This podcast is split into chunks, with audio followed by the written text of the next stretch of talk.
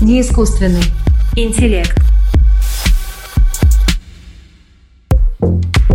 Здравствуйте, я Антон Кузнецов, и это не искусственный интеллект. Подписывайтесь на наш подкаст на, площадках, на площадках Яндекс Музыка, Apple Podcast и на YouTube. А также не забывайте про наш телеграм-канал Мэрия Искусственный интеллект, где вы можете участвовать в наших конкурсах и обсуждениях. Все ссылки будут в описании. Хороший философ – это мертвый философ. Сегодня говорим о том, зачем нужна история философии с двумя прекрасными философами, членами корреспондентами РАН, с Юлией Вадимовной Синеокой и с Владимиром Ильичем Васильевым. Здравствуйте. Здравствуйте. Здравствуйте. Здравствуйте. Спасибо большое, что пришли. Э, Юлия Вадимовна, зачем нужна история философии? Ну, вопрос по существу. А, на мой взгляд, история философии – это такой стержень а, философии вообще. Хоть, э, в принципе, если подумать, как дисциплина, история философии возникает выделяется, наверное, с того момента, когда начинается подход к философии как науке. По крайней мере, в нашей стране известно, что как раз сто лет назад, в 21 году, э, в Москве был основан Институт научной философии. Теперь представляемый Институтом философии РАН, а первым ректором директором этого института был Густав Густавович Шпет. И вот тогда была попытка упорядочить философские занятия философией, потому что до этого угу. философия существовала в кружках, были свободные дискуссии, там, понятное дело, не было такой дисциплинарной дискуссии, как история философии. Либо же на университетских кафедрах преподавалась философия, но такого специального деления, выделения э, истории философии как знания специального не было. Угу. Ну и, собственно говоря, вот ведутся науки, э, ведутся, простите, дискуссии весь 20 век, что такое история философии. Это вспомогательная дисциплина, какая-то опора. Либо же угу. философия – это и есть история философии. Угу. Вот э, один из таких столпов философии отечественного советского периода – Э, Теодор Ильич Азерман, академик, он, э, есть у него известный труд «Философия как история философии». Угу. И действительно, собственно говоря, ведь э, когда человек размышляет о чем-либо, он находится в определенной традиции, он должен знать эту традицию. Угу. Есть какие-то аргументы традиционные, есть ход мысли, есть методы философские. Для того, чтобы стать профессионалом, нужно вот определенный набор инструментов, владеть ими, знать их и владеть. И вот угу. история философии как раз и дает этот набор инструментов. С другой же стороны, конечно, все не сводится к обучению философии. Uh-huh. Здесь уж история философии необходима. Но потом человек выходит уже на сцену философскую и либо становится исследователем, либо становится ну, в некотором роде таким творческим философом, пишущим, используя историко-философские факты о своем. Ну и дальше уже идет развитие. Но история философии заложена как фундамент в любом философском знании, в любом жанре философствования, на мой взгляд. Владимир Ильич, а вы бы что сказали? Зачем нужна история философии? Ну, я вам, конечно, согласен с тем, что Юлия Владимировна э, говорила, это очень важные вещи. Но вот можем поставить вопрос, так сказать, концептуально. А может ли вообще э, философия обойтись без истории философии? По-видимому, да, потому что в противном случае она просто не могла бы начаться, философия. Когда первый философ обходился а, без истории философии. С одной стороны. Э, к тому же, э, ну, в принципе, легко представить, что человек пишет, так часто и бывает, статьи на философские темы и учитывает только литературу последних 10 лет. Вот э, по такому научному стандарту. Или в основном литературу последних 10 лет. То есть он, э, вполне можно так работать. Ну и тем не менее, э, хотя нет никакой логической необходимости э, вот, в истории философии, для философии. Хотя можно писать статьи хорошие, даже философские, плохо, зная историю философии. Тем не менее, она нужна. И знаете почему? Так. Потому что в известном смысле история философии нужна философии, потому что у философии нет истории. Э, вот в чем дело. Потому что, как ни парадоксально, у философии нет истории в том смысле, что проблемы, которые обсуждают современные философы, они были поставлены несколько тысяч лет назад и не меняются. В этом смысле у нее нет истории, и поэтому древние философы для нас не менее зачастую актуальны, чем современные. И раз мы их привлекаем, древних философов, соответственно, к современным дискуссиям, мы уже занимаемся историей философии. Ну, то есть история философии, она некоторым образом парадоксальна, потому что мы, она нам нужна по той причине, что это, и, собственно, и есть философия. Нет э, философии, которая прошлая, недоразвитая, а есть вот развитая современная. Более того, вот, а, был а, очень интересный мыслитель, на мой взгляд, историк, философ Георгий Степанович Кнаб. Так вот, он занимался а, историей как а, современностью. То есть он рассматривал те феномены жизни, общественной, политической, духовной, а, он их вписывал в историю. Вот у него был такой потрясающий дар осмысливать и видеть в событиях, в идеях э, их место вот в определенном процессе историческом. Удивительно, это рождалось на наших глазах. Мы вот угу. с Вадимом были его студентами в университете. И для меня это такой образец, когда история становится современностью, а современность истории. Вот тут границы провести невозможно. Это очень завораживающая философская работа, на мой взгляд. Вы историки философии или философы? У нас был в гостях э, Дмитрий Владимирович Зайцев, когда мы делали подкаст о логике. Я его спросил, Дмитрий Владимирович, а вы логик или философ. И то же самое можно спросить у вас. Вы, как, как можно сказать, историк философии или философ? Ну, что касается меня, конечно, историк философии. Ну, а история философии моя любовь, разумеется. И я и специализировался на кафедре истории философии, и работаю на кафедре истории философии философского факультета МГУ. Поэтому, конечно, в первую очередь историк философии. Но стараюсь работать и как по мере сил и возможностей, и как концептуальный философ, то есть пытаюсь на двух стульях. Пока наши гости пытаются усидеть на двух стульях, я, Мэри, с грустью констатирую, что у меня нет ни стульев, ни того места, на котором можно посидеть. Но это не мешает мне блеснуть знаниями и сказать, что философия возникает в Древней Греции, Индии и Китае, а ее зачатки можно обнаружить еще у шумеров и даже в Древнем Египте. Сложно сказать, что стало причиной появления философии. Среди предпосылок можно считать историческое разделение труда, географические особенности регионов, где происходил контакт разных культур, кризиса изменения традиционных социальных структур, появление фонетического алфавита и многое другое. С тех пор одни люди зарабатывают миллионы, изобретают автомобили и покоряют глубины космоса, а все остальные собираются здесь, на подкасте «Неискусственный интеллект». Кстати, не забывайте подписываться на нас на площадках Apple Podcast, Яндекс Музыка и на YouTube, ну и телеграм-канал Мэри «Искусственный интеллект». А чем историк философии не философ? Ну, знаете, э, ну, мне кажется, что вообще звание философа, ну, помимо диплома, где ага. прописана специальность, э, как-то вот присваивается человеку, наверное, в процессе его работы. И ну, мне кажется, что философ – это такое вот звание, которое либо человек уже получает, может быть, даже после ухода из жизни, либо не получает. А, вы знаете, ну, собственно говоря, когда я поступила на философский факультет, мои родители, далекие люди от философии, были удивлены и говорили, Юля, чем ты будешь заниматься? Ни на одном столбе не написано, что, так, что требуется философ. Ну, в общем, действительно сложно определить, а, кто же и когда становится Э, философом и как это происходит. Потому что я хочу сказать, вот возвращаясь к истории философии, что ведь есть совершенно разные направления в истории философии. Есть угу. люди, которые занимаются архивами, например. Это угу. своя работа, они скрупулезно составляют э, мозаику времени или мозаику определенной философской парадигмы. И тут тоже совершенно мистическая вещь. Ведь вот все идеи, концепции, рукописи, они, может быть, сравнимы с, таким, с такой вот коробкой спортлото, где крутятся шарики, и какой-то выпадает. Почему именно эта фигура возникает? Почему начинает изучаться? Почему? Ведь многие люди параллельно высказывают разные идеи, и какие-то остаются, какие-то уходят на второй план. А. Это первое направление. Второе направление – люди, которые занимаются четкой историей идей. То есть они не погружаются на уровень фактов, ну, в меньшей степени. Они строят каркас философский, парадигмальный каркас. Это тоже историки философии. А есть люди, которые выражают свои идеи оригинальные, используя историко-философское основание, потому mm. что это приносит вес, и так им проще объяснить через уже похожее, знакомое что-то новое. И совершенно разные историки mm. философии. Mm. Но я хочу контраргумент предложить вам. То есть э, я хочу сказать в пользу того, что историк философии, даже тот, который работает в архиве, философ.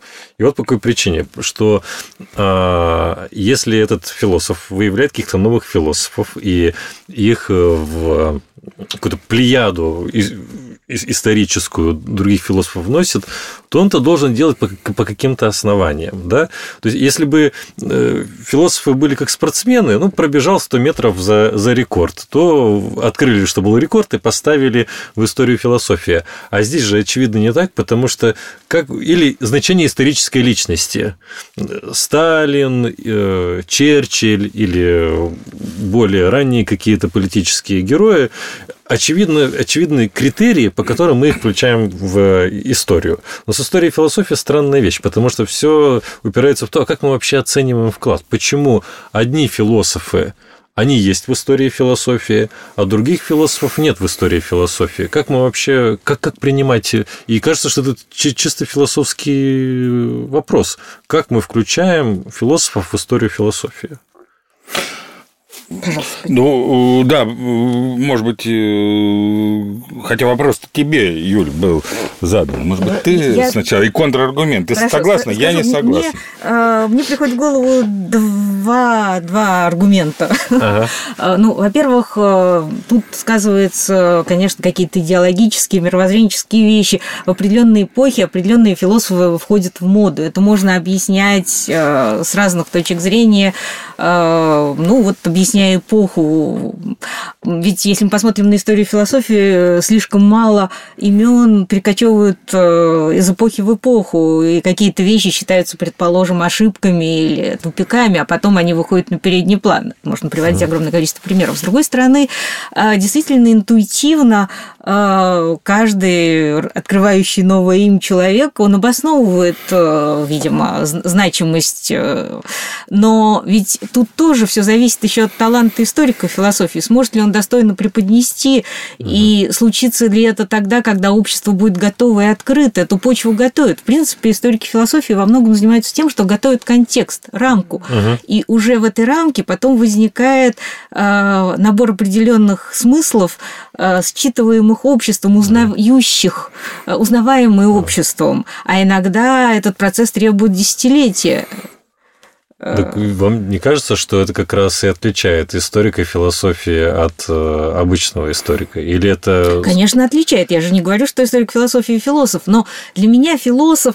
Э... В смысле, не отрицаешь, что он философ? Нет, э, историк философии не похож на историка, потому угу. что, ну, вот, собственно говоря, такого вопроса пока нет, но я считаю, что историк философии – это особый, э, особый статус, и, конечно, это философский статус, ага. не исторический, потому что имеется в виду не в первую очередь не факты как таковые, а все-таки вот определенные конструкции мыслительные, определенные схемы, определяемые языком, а, с типом мышления, ну, в общем, многими вещами, а, смысловыми в том числе. Но, тем не менее, все-таки звание философ, мне кажется, угу. слишком высоко для того, чтобы каждому, кто пишет статьи, публикуемые в философских журналах, или книги, попадаемые в разряд на полку в книжного магазина «Философия», все бы я это не называла философией. Вот что я хочу сказать. Ну, это может быть плохой философией, э, но все-таки хоть плохой, но философия. Но мне вот хотел пополемизировать с, с аргументом Антона, потому что вот еще раз, если я правильно его понял, Антон говорит, что ну вот чтобы понять, значимый ли этот человек или нет, историк философии должен иметь представление о философии в этом смысле. И быть сам философом. Кстати, очень интересная тема. Что значит быть философом? Лично мне нравится цитата аргентинского писателя Хорхе Анхель Леврага. Быть философом – это значит жить с высоко поднятой головой и стремиться все выше и выше к небу, подобно копью, летящему сквозь ветер и туман, за пределы познанного и непознанного. Научпоп говорит, что быть философом значит подвергать критике все на свете, читать философские труды и, не покладая рук, размышлять над вопросами бытия, значения жизни, смерти, существования и смысла всего сущего. Ну и, конечно же, спорить со всеми и обо всем, чтобы в жаркой полемике добыть истину или хотя бы помечтать о ней. Поэтому, поэтому быть сам философом, хоть он может оценить качество там, рассуждения, аргументы, насколько они новые, например, оригинальные и так далее, и так далее. Но, э, казалось бы, правильное рассуждение. Но тогда, смотрите, не, не, не, не, если применить аналогичное рассуждение, например, в эстетической области, то тогда получится, что любой человек, который способен отличить хорошую картину от плохой, угу. автоматически является художником. Одно дело уметь оценить, другое дело создавать. Творческого должно быть творческое начало. Если историк философии просто оценивает, вот это хорошая философия, а это плохая, и на этом основании отбирает, это еще не делает его философом, потому что он, у него должно быть творческое начало. Ну, у меня есть контраргумент, но я не буду его сейчас применять, иначе мы, мы, мы, мы не обсудим то, что я хотел бы обсудить.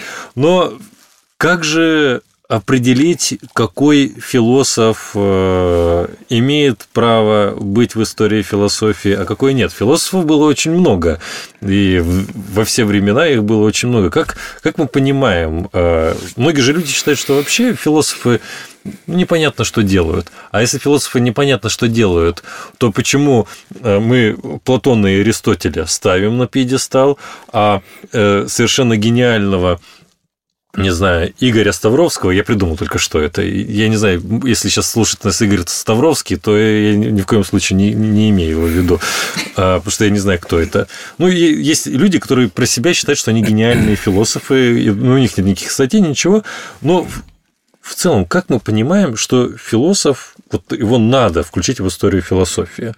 Один из первых критериев, наверное, что он мертвый должен быть. Но какие другие есть критерии? Ну, ну, Юлия Ко вопрос. А, ну, что же я могу сказать? Я не уверена, что мертвый философ лучше, чем живой. Так. А, но что касается пьедесталов, в последнее время вы знаете, что движение БЛМ все пьедесталы разбивает, и Платон, и Аристотель, названные вами, оказываются в числе первых, на кого напали. Угу. А с другой стороны, да вы знаете, философия существует во множественном числе всегда, поэтому я думаю, что имеет право быть философи... философы, мы можем назвать философами людей первого регистра, второго регистра, третьего для сегодняшнего дня. Это не значит, что последние не станут первыми, и mm этот процесс живой, все меняется, все зависит от востребованности идей. Mm и жанра даже, э, способа высказывания этих идей. mm ну, я могу добавить, что во многом это, конечно, случайность. Если бы э, сочинения Аристотеля, например, э, так и потерялись в этом сыром подвале, где они долгое время находились, то никто бы, разумеется, его на такой э, пьедестал не возводил. С другой стороны, с другой стороны, ну, есть совершенно объективные вещи, которые вот как раз историки философии в том числе не могут оценить оригинальность каких-то идей, ну, оригинальность, остроумие каких-то аргументов. Вот оригинальность и остроумие – это разве объективный показатель, например, 2 метра? Это ну, объективно. Ну, это тоже объективно. Ну, в сравнении. Э, такой идеи не было. Вот она высказывается. Она позволяет решать какие-то проблемы. Или предлагается аргумент, который позволяет что-то доказать, что-то очень важное, например, бытие Бога. Новый аргумент, такой раньше не выдвигался. Ну, это уже одно основание для того, чтобы человека внести в пантеон великих а есть, философов. на ваш взгляд, философы, которых э, надо внести в пантеон, но их забыли. То есть такие недооцененные философы в истории философии есть? Ну, наверняка это в каждом. Но, но на ваш взгляд, вот какие это могут быть философы, о которых э, просто люди ну, игнорируют их почему-то. Ну, вы знаете, появляется периодически, действительно, историки открывают. Я знаю, что сейчас очень много в средневековой философии сделано открытие рукописей, огромное количество не разобранных. Собственно говоря, считается, что философ... список истории... историко-философский список обновляется каждые лет 20. Угу. А, но я бы хотела сказать, что вот э, пласт близкий к нам и совершенно неизведанный это отечественная философия, предположим, 20-30-х годов, когда огромное число людей было репрессировано безусловно, это люди, получившие образование еще в дореволюционной школе философской на Западе чаще всего, потому что это был необходимым процессом образования, стажировка а, в университетах Европы. И, в общем, тут, казалось бы, совсем рядом с нами а, десятки имен и десятки текстов еще не освоенных или присвоенных э, кем-то другим. Ну, я могу назвать два э, имени э, для меня достаточно бесспорных, если говорить о русской философии. Это Андрей, человек, который выступал, э, писал под псевдонимом Андрей Колыванов в XVIII веке.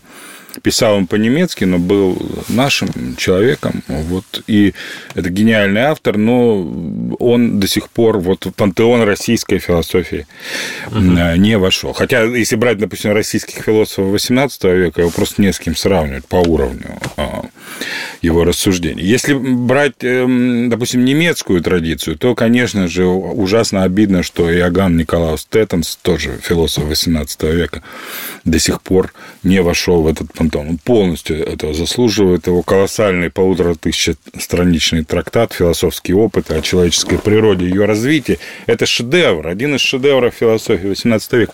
Но кто знает Теттенса за пределами узкого круга? Да никто. Хотя пытались много раз его, так сказать, э, ввести А в этот пантеон. как это происходит? Почему Теттенс оказался за, за И пределами? Теттенса, и Колыванова, кстати говоря, на которого, книгу которого тоже были восторженные, реак... восторженная реакция, прекрасные отзывы лучших философов. Заслонил Кант. Им не повезло, А. потому что именно в то время выходили критики чистого разума и другие критики Канта. И это был настолько мощный мыслитель, и, э, и настолько сложный, но при этом очень оригинальные идеи он выдвиг- выдвигал, что просто не смогли переварить. Он все в тень э, талантливое, что было рядом, э, увел. А потом время прошло, и уже не восполнить, не отыграть назад. Сложно очень. Между прочим, наш подкаст тем и хорош, что бесстрастный, внимательный и бесконечно скромный искусственный интеллект, мой, разумеется, способен восстановить историческую справедливость и вернуть несколько удивительных мыслителей из небытия. Итак, великолепная четверка забытых философов. Номер один – Гигесий. Простые пессимисты покажутся просто-таки весельчаками в сравнении с Гигесием, чья доктрина была такой безрадостной, что его прозвали подстрекающий к смерти. Пессимистичный философ изо всех сил отрицал существование счастья, заявляя, что тело и душа человека заражены страданиями, становясь мишенью для неприятностей, в то время как удачи могут легко привести к разочарованию. На втором месте – Перегрин Протей. Он начал свою сознательную жизнь, будучи обвиненным в отцеубийстве, присоединившись впоследствии к сообществу ранних христиан, а позже став странствующим философом. В своих путешествиях Перегрин сравнивал себя с Гераклом и носил львиную шкуру, гуляя в окружении своих преданных поклонников. Номер три – Хризип. Хризип был настоящим титаном философии в Древней Греции. Благодаря ему возникло движение стоиков, доминировавшее в эллинистической философии на протяжении почти пяти веков. Он также изобрел новую систему логики, возродил исследования в геометрии и написал 705 книг за 72 года жизни. И, наконец, четвертый – Филит Коский. Филит Коский принес в жертву любви к самообразованию, собственное здоровье и жизнь. У философа не было времени на еду или обеспечение средств для существования, и его главной целью было решение известного парадокса лжеца. Этот древний парадокс известен многим и в наши дни. Если человек говорит «я лгу», является это заявление истинным или ложным, пытаясь решить этот вопрос, Филипп не мог обращать внимание ни на что другое. В течение нескольких месяцев он был настолько поглощен работой с парадоксом, что напрочь игнорировал свои базовые жизненные потребности, в результате чего умер от истощения и нехватки сна. Что ж, благодаря такому примеру студенты получили неплохое основание заявлять о необходимости делать перерывы в интенсивной учебе. Как эти достойные господа оказались на обочине, сложный вопрос, но думаю, история философии для того и существует, чтобы мир не забывал своих великих мыслителей. Или нет? То есть, другими словами, когда мы смотрим э, в прошлое и видим какие-то большие фигу- фигуры с э, невероятно высокой гравитацией философской, то это места, где надо копать и находить другие оригинальные Можно, да, вот, кстати, это... Это, наверное, направление такое. Ну, еще буквально одно слово. С Тэттенсом я уверен, что ничего так и не получится. А вот э, что Колыванов войдет в нашу историю на философии, я очень надеюсь, потому что этому ничего не препятствует. Что он не станет фактом мировой, в этом я тоже не сомневаюсь. Но нашей он может и должен стать. Я просто хотела добавить, что э, копать, как копать, тут тоже путь, мне кажется, в общем, достаточно очевидный. Это сфера общения, коммуникация философа. Ведь угу. идеи не приходят там, сидя за столом, мы только фиксируем уже какие-то вещи наедине с собой, а всегда это, в общем, какой-то разговор, переписка, общение.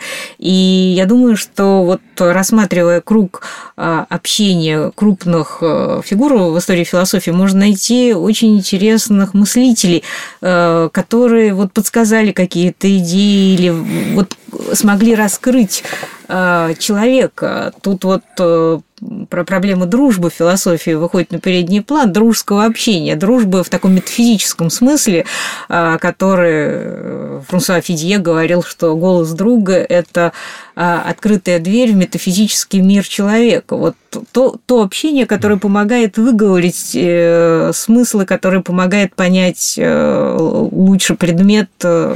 Вот такие дружбы, они очень важны важны. я думаю, что для каждого великого философа есть такой круг, его сформировавший. Да, спасибо. Юлия Вадимовна, вы говорили о том, что э, по разным причинам сбрасывают сейчас э, философов с пьедестала, вот с исторического, и мы действительно наблюдаем Э, реакцию в отношении значимых фигур прошлого не только в истории философии, не только в науке, в, в культуре, в политике, в, чем только мы это можем не увидеть. Но как э, историк философии, как вы воспринимаете этот процесс, когда значимые философские фигуры, они не только подвергаются какой-то моральной критике, но на этом основании э, должны быть просто исключены из истории философии. Беркли, например, э, известный пример, потому что вот у него были рабы. Ну, тут о греческих философах, конечно, тоже можно говорить, потому что у них тоже были рабы. Вот как к этому относиться, к суду над прошлым? Ну, суд над прошлым – это не дело, я думаю, философов, историков философии. Но э, я думаю, что проблема переоценки ценностей, в принципе, сколько человечества существует, столько идет эта переоценка не раз уже были аналогичные ситуации, например, в связи с тем, что вот сейчас происходит, ну, движение БЛМ зародилось э, в начале 21 века, а вот если мы вернемся, предположим, к середине прошлого, 20 века, в годы Второй мировой войны, вы знаете, что была целая кампания организована по исключению из пантеона э, культурного философов э, немецкого идеализма, как угу. людей, воспитавших Э, собственно говоря, национал-социалистов. И уже не первый раз э, такая кампания ведется. Ну, вот напомню для слушателей, может быть, это интересно, что э, знаменитое дело Белецкого 43 года в Институте философии был такой философ, не очень, человек не очень талантливый, но амбициозный, который написал донос прямо Сталину в начале войны о том, что вот Институт философии продолжает заниматься немецким идеализмом. Э, Кант, Гегель, э, уж не говоря там о Ницше, э, ведутся исследования. Это, в общем, подрывает веру в стилистические ценности и против, собственно говоря, армия воюет с, с фашистами, а тут вот как раз лого у тех, кто готовил идеологически национал-социализм. И Сталин быстро среагировал, произошел такой переворот, были уволены историки философии из института, многих постигла печальная участь, и многие десятилетия, собственно говоря, занятие немецкой классической философии было делом, уделом mm смелых и страшным таким.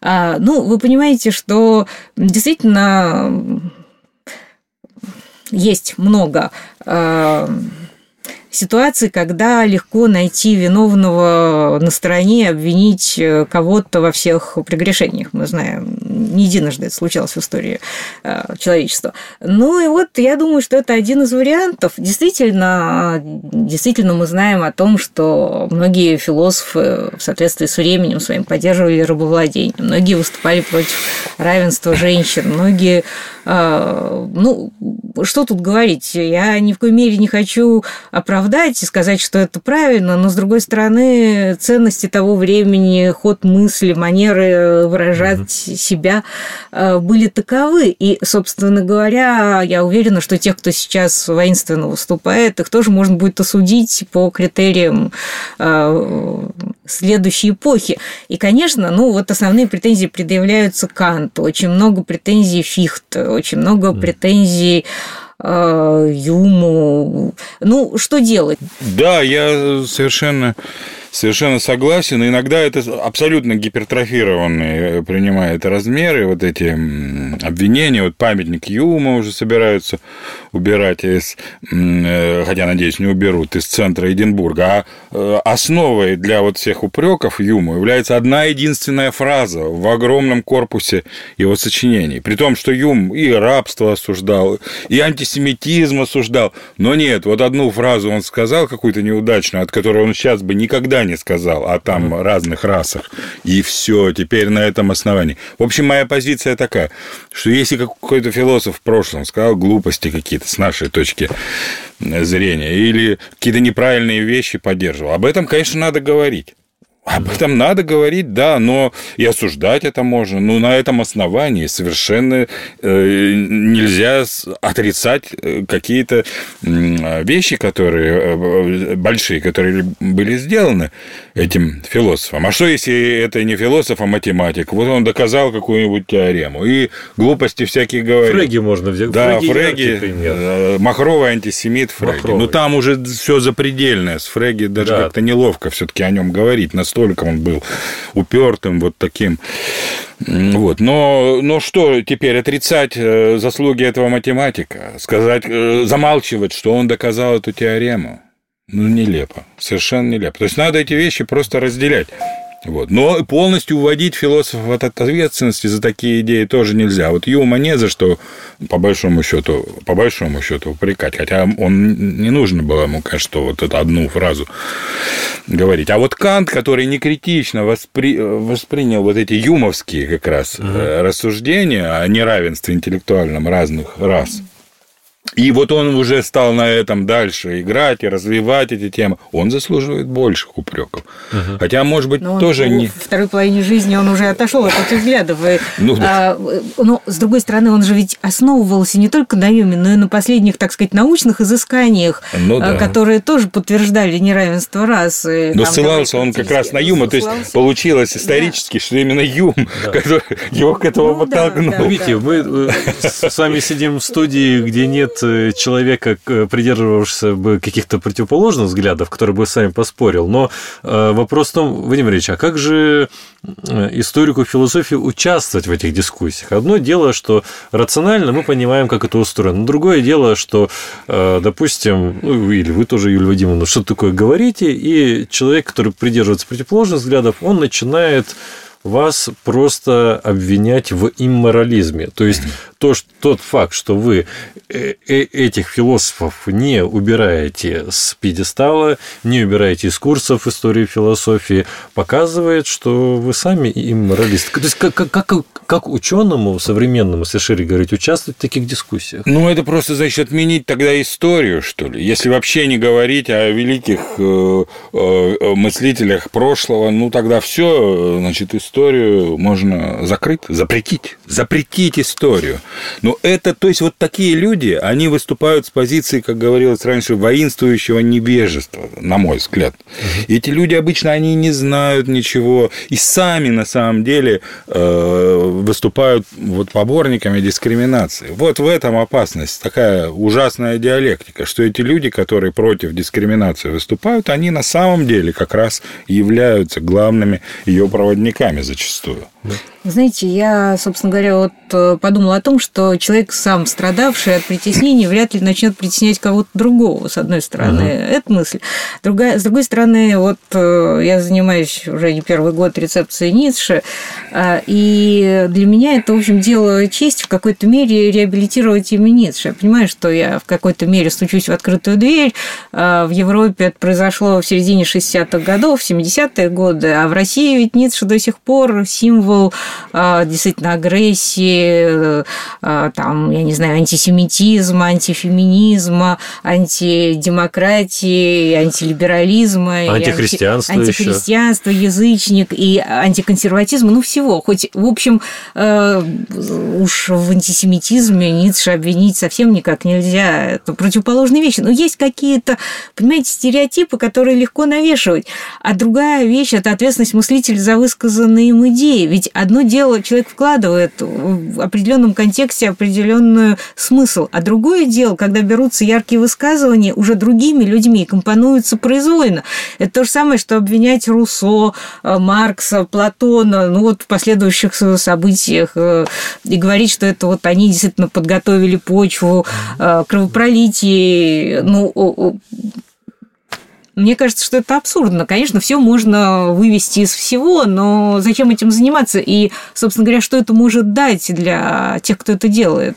Ну, мы это, конечно, все равно никогда не остановим. Чтобы, как бы убедительно мы ни говорили, они все равно, эти люди, будут это а делать. Вам не кажется, что... И... С, извините, Владимир Ильич, или вы...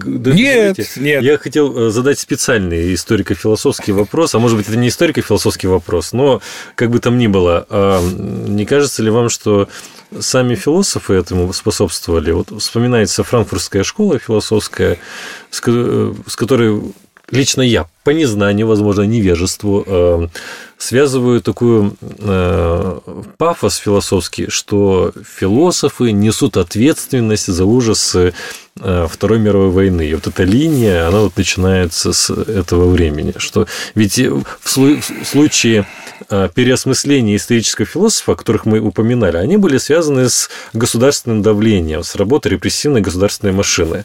А в данном случае, вот в настоящее время, мы-то видим, что не государственная машина это делает, а это, собственно, сами интеллектуалы. То есть те люди, с которыми приходится вступать в дискуссию по поводу прошлого, это не представители, ну, конечно, и представители государства иногда, но в данном случае это часто люди, которые имеют какой-то интеллектуальный статус. Ну, они так думают, по крайней мере, что этот интеллектуальный статус, да, ну, такие вот левацкие, да, бывают. Ну, я и говорю, да, тут ну, мы их никогда не остановим. С этим ничего не, не сделаешь, я считаю. Они побеждают. Ну, надо с достоинством принимать поражение. Это тоже. К тому же надо иметь в виду, что все-таки э, каких-то, я уже это сказал, но подчеркну еще раз, каких-то, допустим, философов прошлого, которые, безусловно, несут ответственность за свои идеи, э, несут, с этим можно согласиться. Может быть, не такую большую, но несут. И по-разному все же к ним надо относиться. Кто-то не заслуживает упреков, кто-то, может быть, в большей степени заслуживает.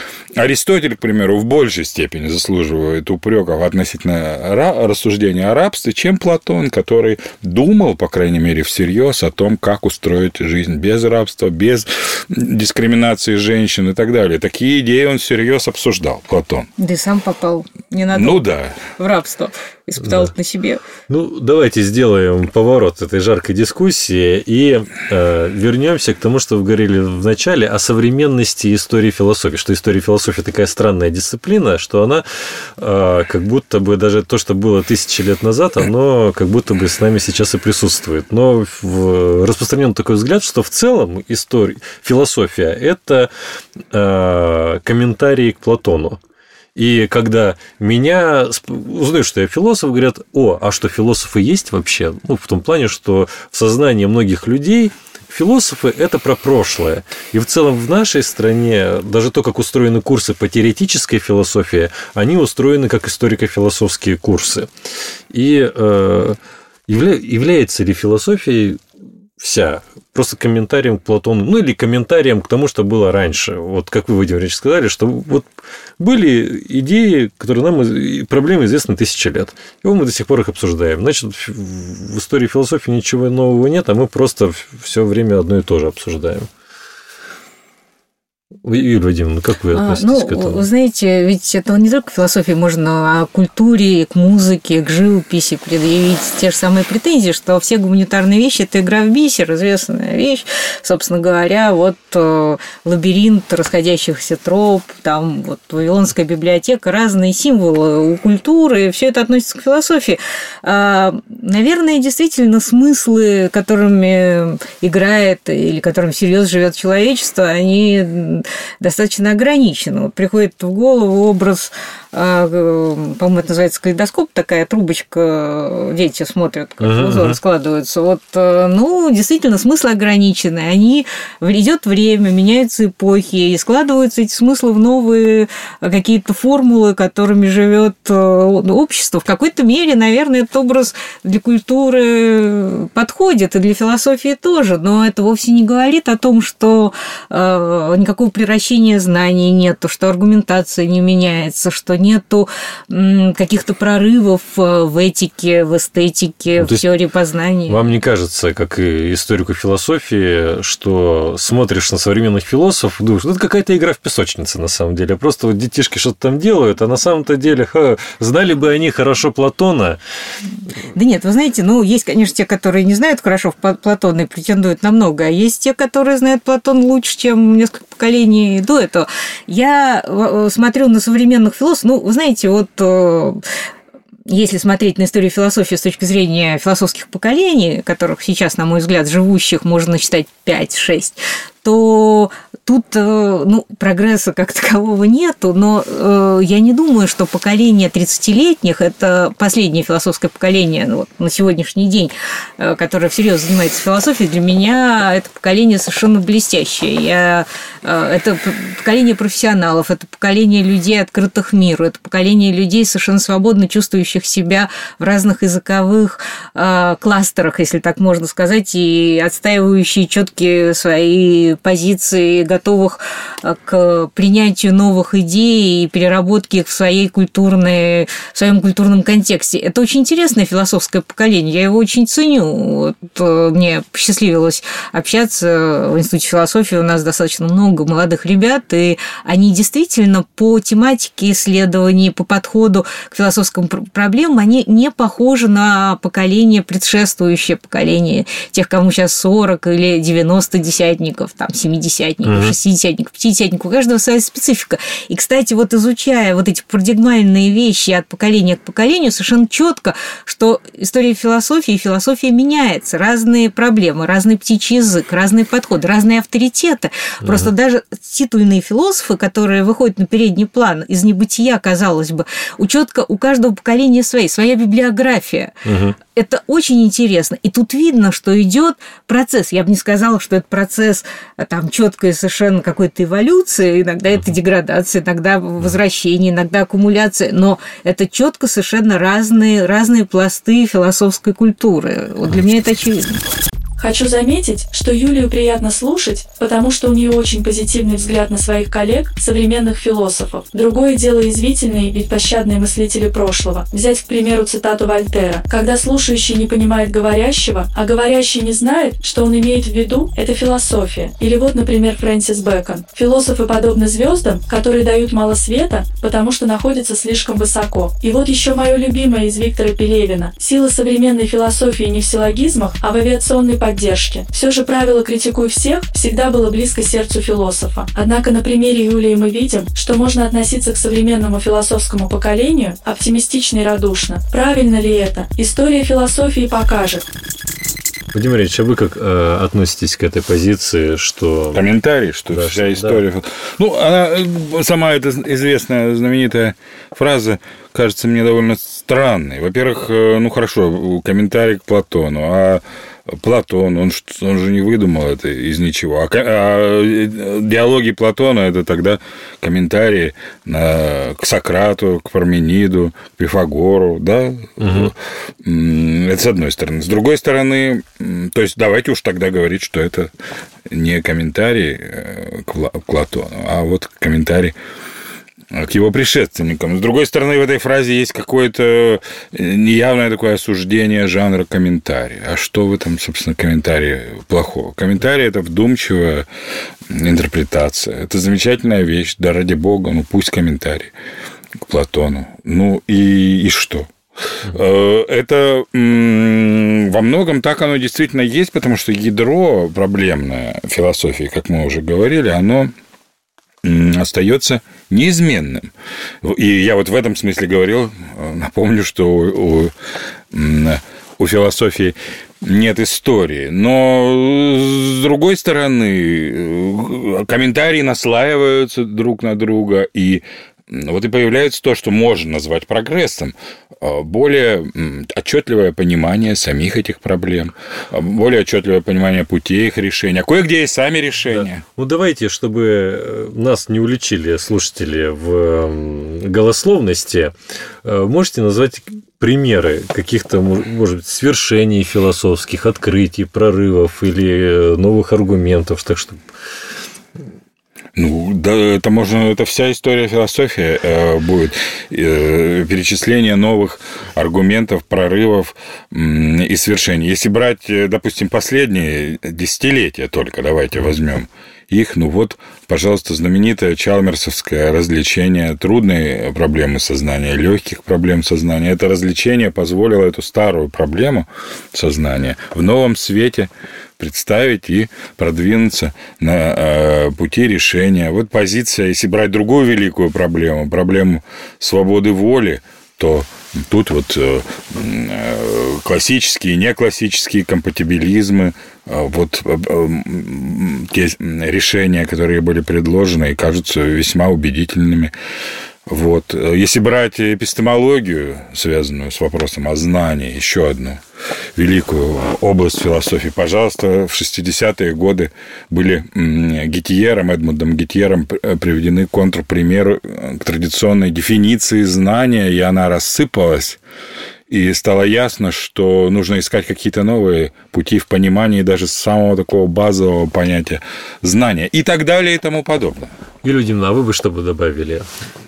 А, ну, вы знаете, я вот сейчас э, подумала о том, что мы затеяли в философии серию книг, э, которая так называется «Философия в множественном числе», и мы пытаемся собрать а, такие культовые тексты, это такая, может быть, антология, а, культовые тексты философов, тексты, вот, в которых было сказано что-то новое. Ну, в данном случае это отечественные философы, имеющие отношение к Институту философии. Можно я вас прерву? Ну, я так знаю, что, по-моему, а, а, уже выходила одна такая одна книга. Одна выходила, вторая уже на мазе, и третья... Да. Э, Друзья, э, в описании будет ссылка на эту книгу. Ну, там можешь же ее как-то или купить, или где-то да, посмотреть. Да, она существует. И я думаю, что это не проблема ее найти. Издательство «Академический проект» выпустил в 19 если я не ошибаюсь, или в 20 году.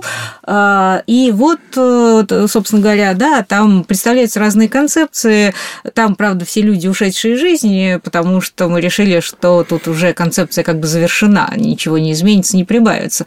Ну вот если взять взять том, который а, вышел, а, вот если сейчас может прерваться, может быть, открытие, просто там прочитать, там четко идут названия. А, а давайте, я просто потом могу это подрезать все. Да, и... вот философия во множественном числе, знаете, даже если открыть сайт Института философии, я сейчас просто вот вы мне дадите, э, там есть эта книжка, а я бы ее просто э, сейчас. взяла в руки, чтобы не обманывать публику, а сказать. А, секундочку. Не, не. Так, да, на студии. Вот она синенькая. А вот она, да. Да.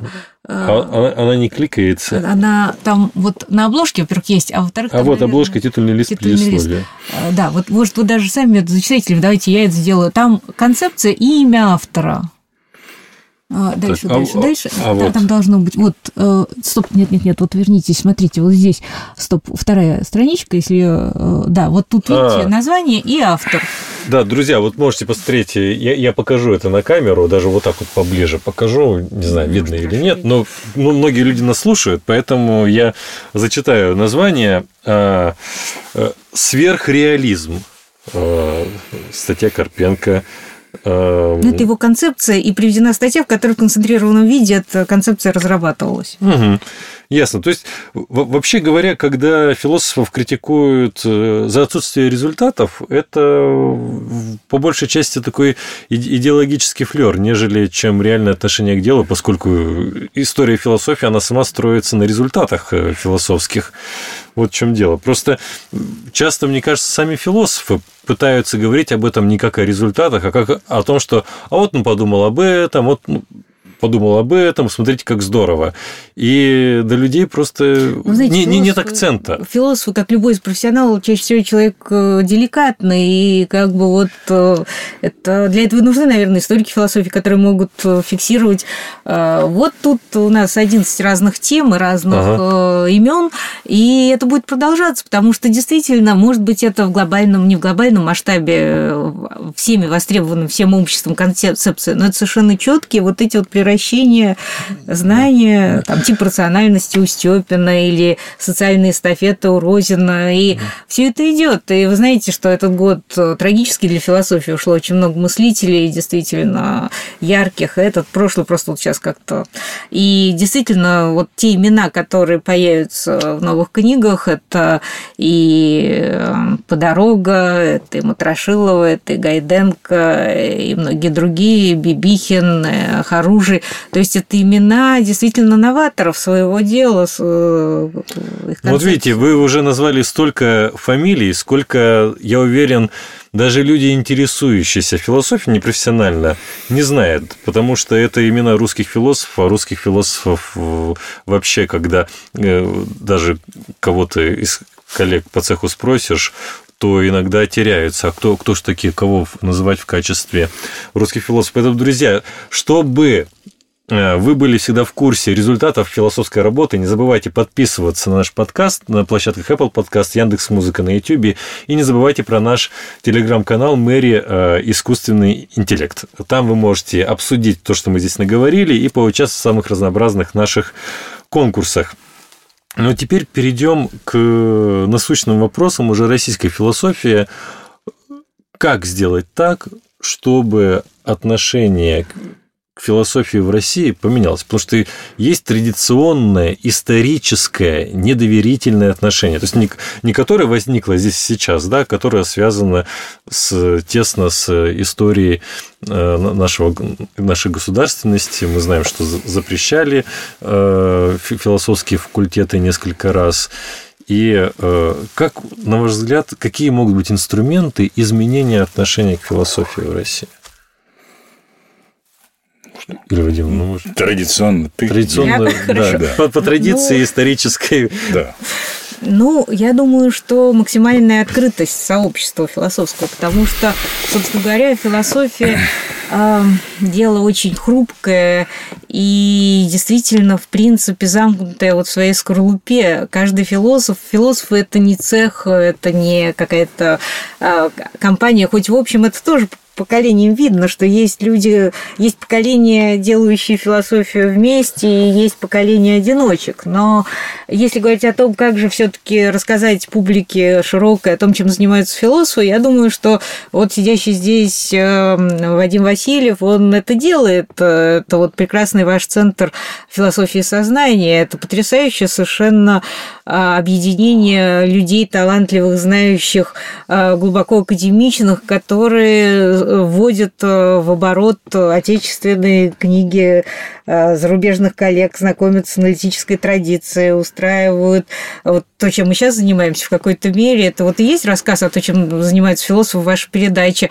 Это совершенно блестящий, блестящий проект, причем, что важно, что это сделано на академическом уровне, без вульгаризации упрощения. И это прекрасно, это действительно открывает новые перспективы.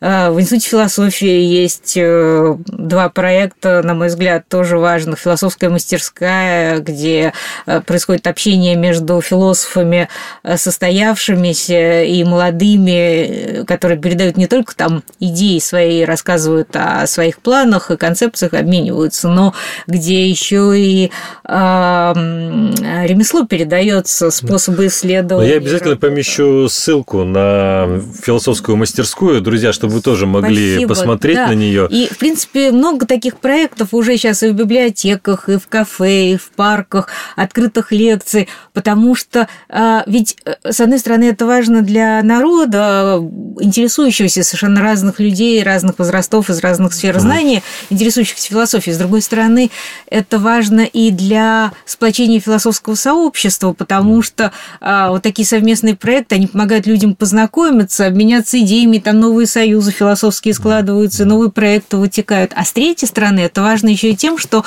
любой автор а, хочет знать реакцию читателей. И вопросы, которые задаются на общественных открытых встречах, они могут быть непрофессиональны, но они дают новые ходы мысли, и то, что понятно, то, что непонятно, то, что воспринимается иначе, это mm. очень а, такие вот дающие импульс к творчеству, встречи, и а, с другой стороны, это такой челлендж большой, потому что приходишь в аудиторию, где, может быть, не знают, что ты там весь из себя титулованный великий философ, признанный сообществом, и на тебя просто смотрят люди, для которых все эти титулы ничего не значат, и если ты не интересен, они встают и уходят, и это тоже испытание себя, такое вот абсолютно не каждый на это идет, но те, кто идут, я думаю, что feedback они получают совершенно потрясающий. И действительно открытость. И вот, например, э, прекрасная философская страна Франция, где огромное число, количество фильмов выходит э, о философах, где они рассказывают о своих концепциях, передачи на радио по каналу «Культура»,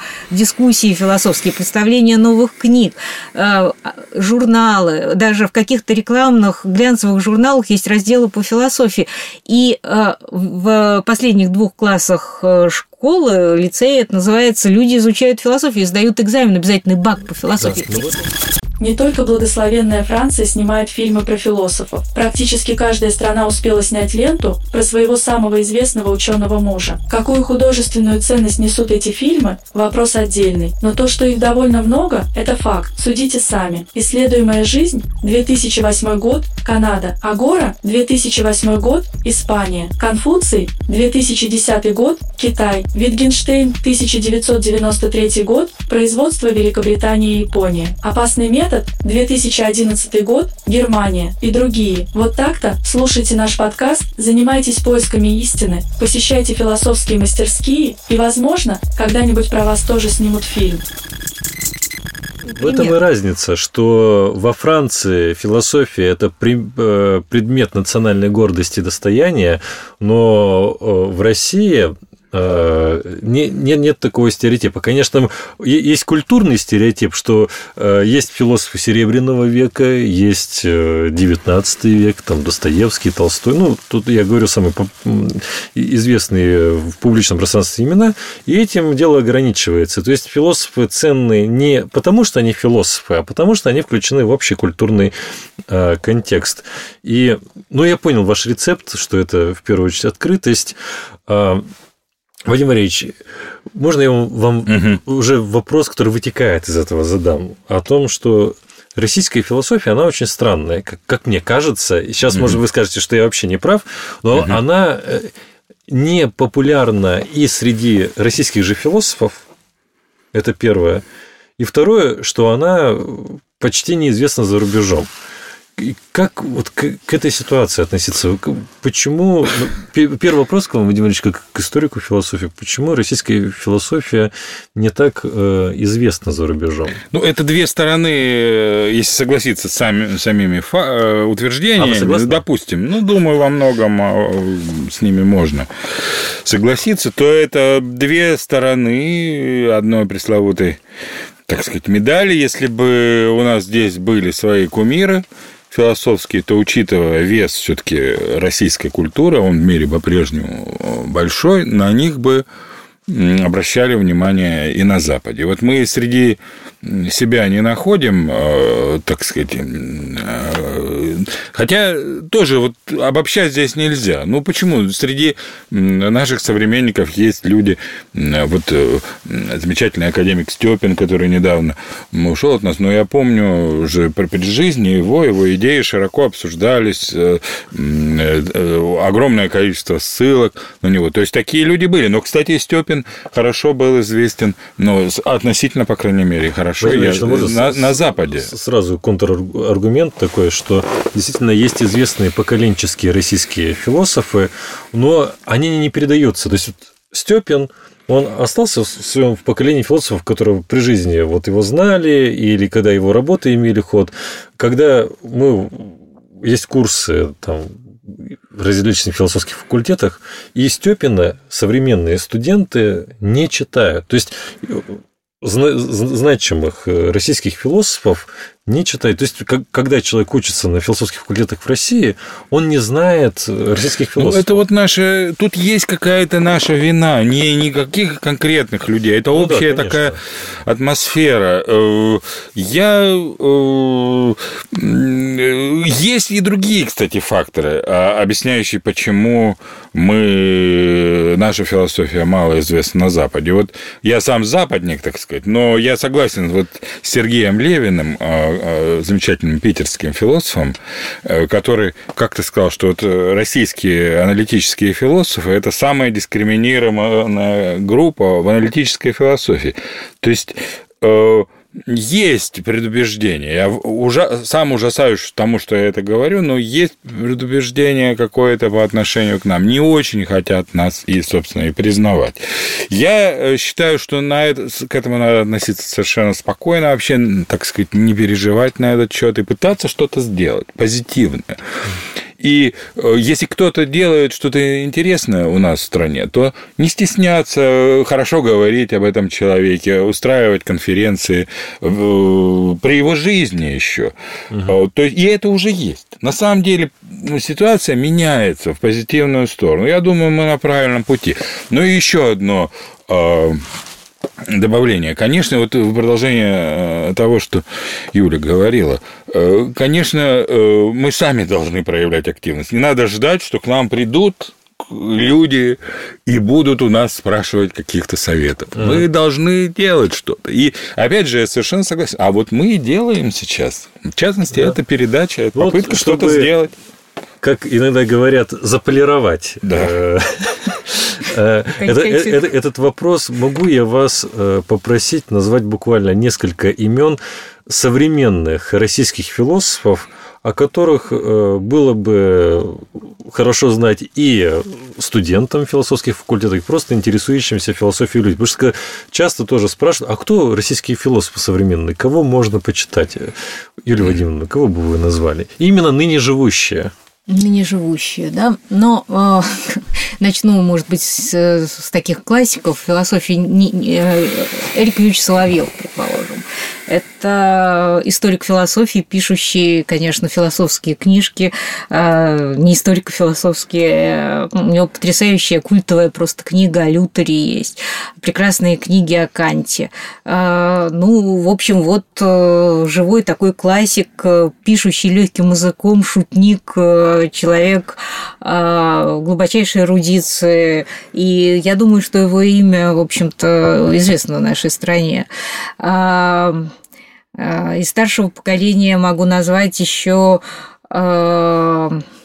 ну, вероятно, тут вот те люди, которые занимаются этикой, этика в последнее время востребована из-за того, что вот с проблемами в связи с биоэтикой, искусственным интеллектом, это Салам Керимович э, Гусейнов, э, человек, э, собственно говоря, вот э, изучающий мораль, соотношение морали и юридического права, золотое правило морали, собственно говоря, в приложении к жизни.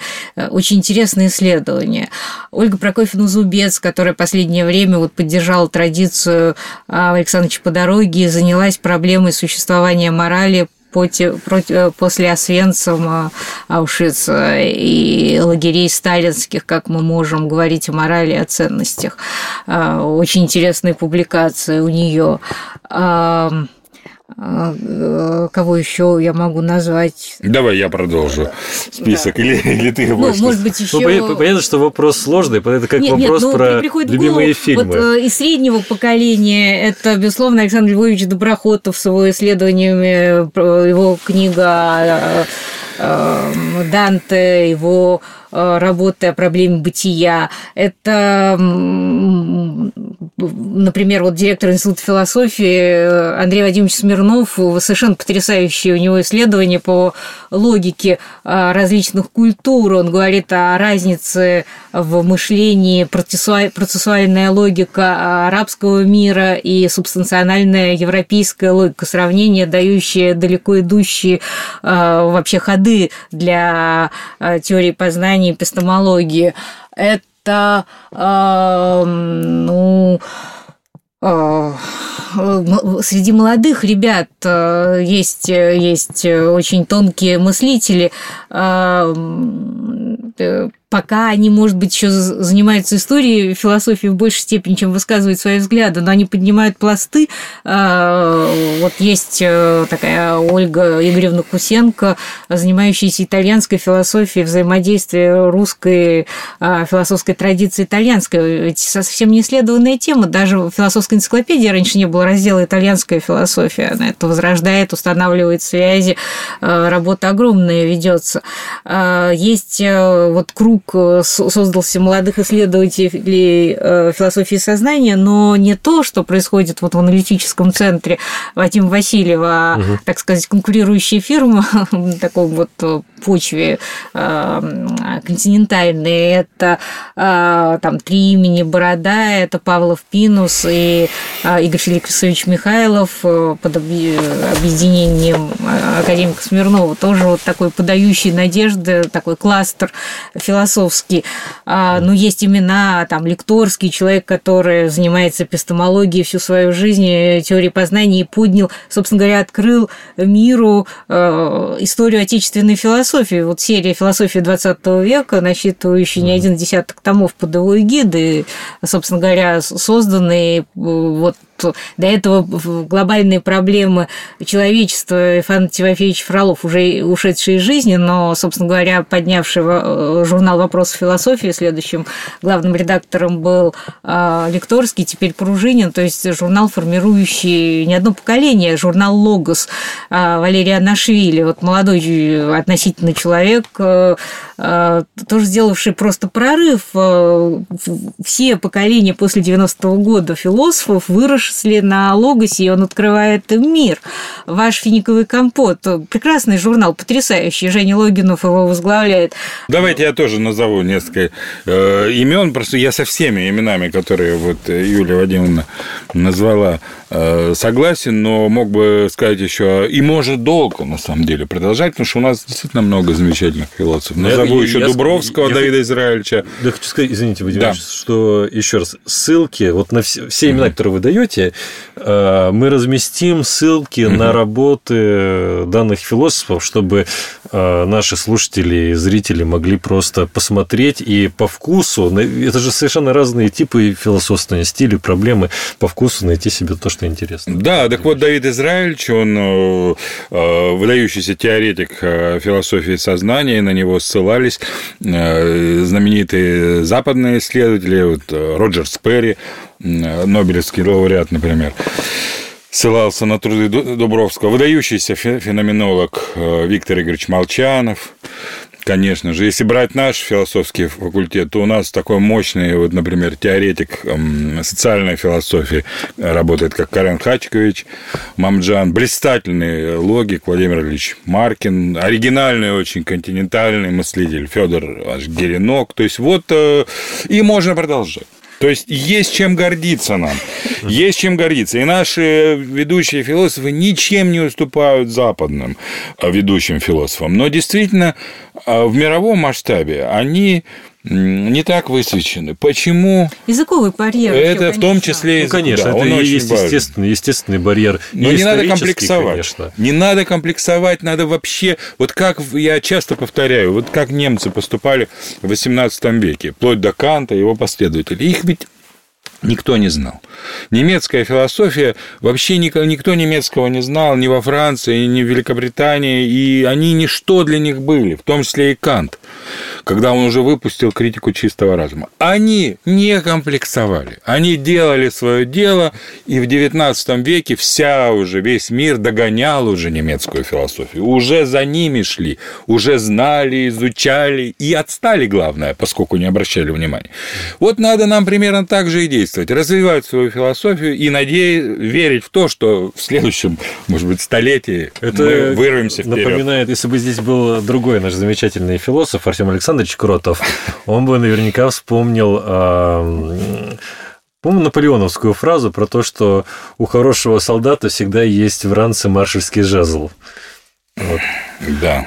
Ну, ведь философия дело такое, она не обязательно быть маршал для того, чтобы читать. Да и вообще, я вот говорю, что философы, по большей части, люди достаточно такие анахалеты, люди деликатные. Мне кажется, во всех странах есть, конечно, те, кто позиционирует себя с актерским мастерством, и это тоже очень важно и здорово. Но, в принципе, нужно время, какая-то временная дистанция, видимо, чтобы человека прочитали, заметили, открыли. Угу. Это тоже важная вещь. Ясно. Ну, Юлия Вадимовна, Вадим Ильич, спасибо большое, что пришли. Было очень интересно с вами поговорить. И, э, друзья, э, обязательно пишите в наш телеграм-канал ваши впечатления о том, что мы сегодня здесь говорили, и предлагайте какие-то темы, на которые вы бы хотели, чтобы мы поговорили, в том числе с нашими сегодняшними гостями, потому что за сегодня, естественно, обо всем мы не успевали поговорить.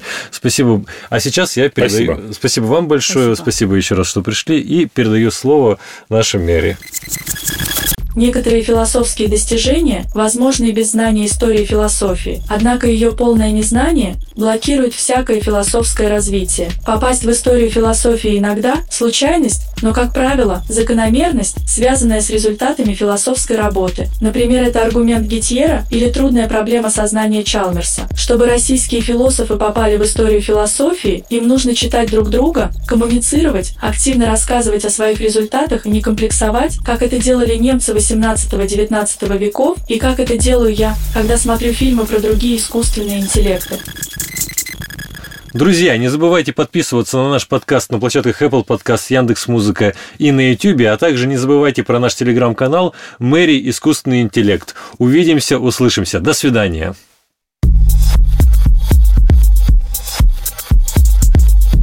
Не искусственный интеллект.